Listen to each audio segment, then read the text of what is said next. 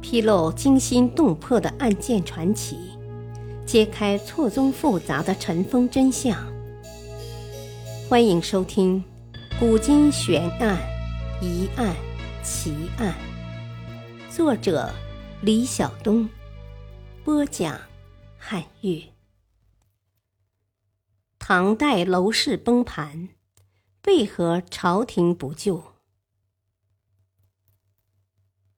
在我国历史上鼎盛的唐朝时期，楼市就曾出现了崩盘。按现在的收入算，唐朝的房子就曾经从每平方米几百、上千元，跌至每平方米几十元。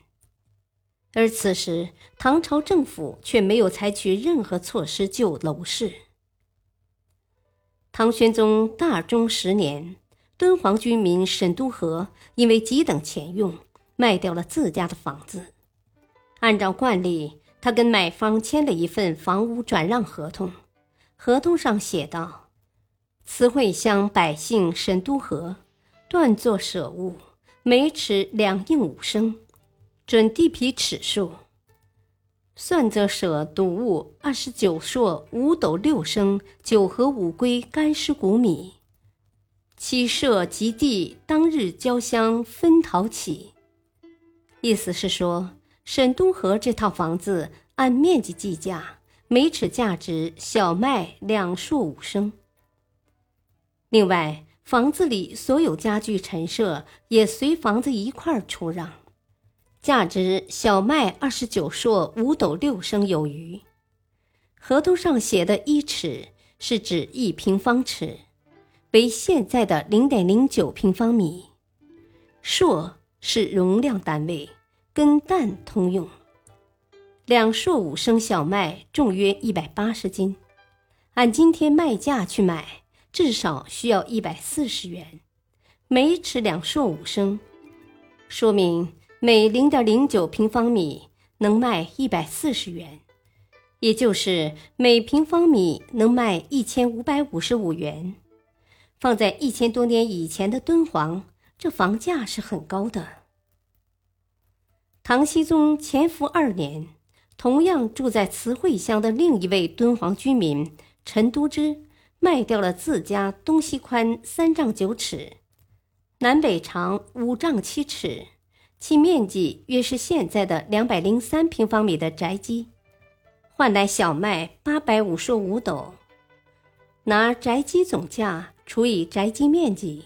可以得出这块宅基的单价，每平方米五百五十六元。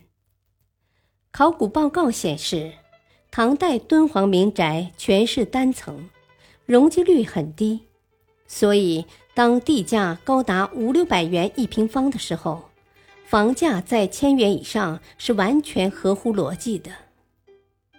那么，唐朝人的工资水平如何呢？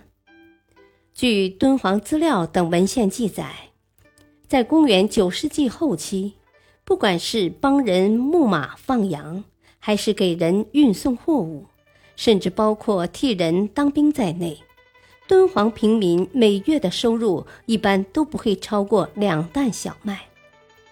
换言之，工薪阶层的月薪大多在三百元以下。像这样的收入水平，就是一年不吃不喝。也只能挣够两三个平方米。倘若想买一套像模像样的房子，恐怕得忙活几十年。值得庆幸的是，这样的状态并没维持多久。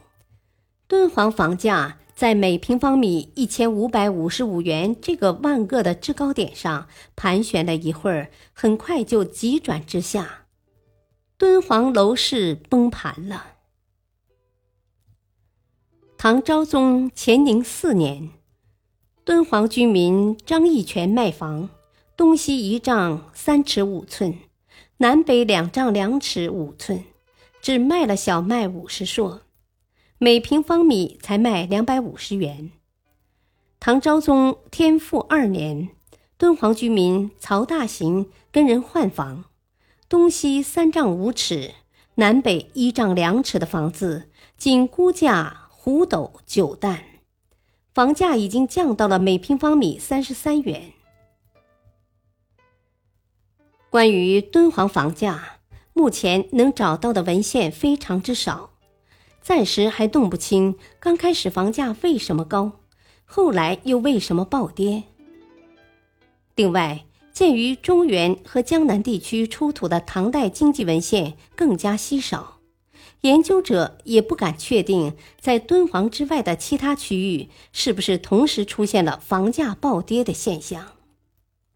不过，可以肯定的一点是，在敦煌房价暴跌之后，大唐朝廷和敦煌政府都没有出手救市，因为《新唐书》《旧唐书》《册府元规》《唐六典》等史书。